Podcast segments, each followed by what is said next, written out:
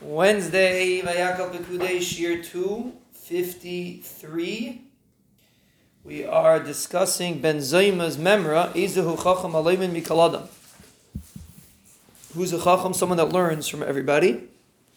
And Ben Zoma brings a pasuk, a pasuk in Kufya in Tehillim, the famous kapitel. And the pasuk says as follows: Mikol Melamdai. So Shenemar, how do you know? Ezu Chacham Halavim Mikaladam Shenemar Mikol Melamdai Hiskalti. From all of my Melamdai, from anyone that can teach me, I was his skalti. I learned. So David Melech described himself as someone that learned from Mikol Melamdai. And obviously the Chiddush is he didn't learn from all of his Rabbeim because that would be Pashat, seemingly. Obviously, Mikol Melamdai means that he learned from anybody that had that had to offer him. He learned. Why? Ki eidvaisecha sichali.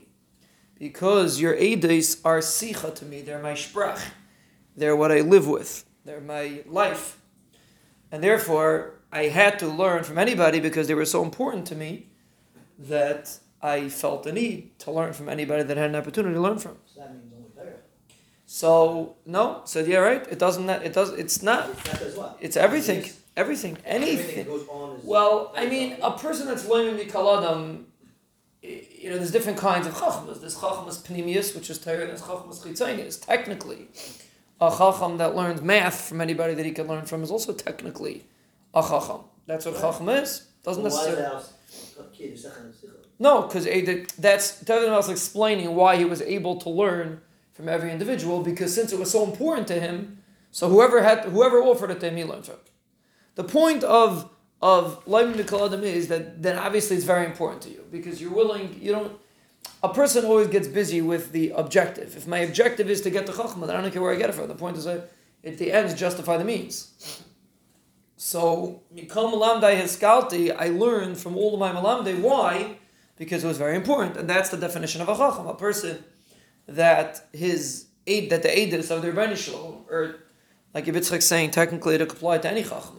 We just the main chachma we we um, we assume is Torah. The main chachma is Torah. Everything else comes from Torah.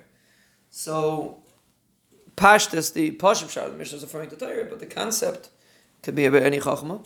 A person that chachma is important to him, he's willing to learn from everybody because it's not it's about the ends of the game, and therefore, if it's a you learn mikal malamdai. It's actually interesting. Also, he used the term hiskalti.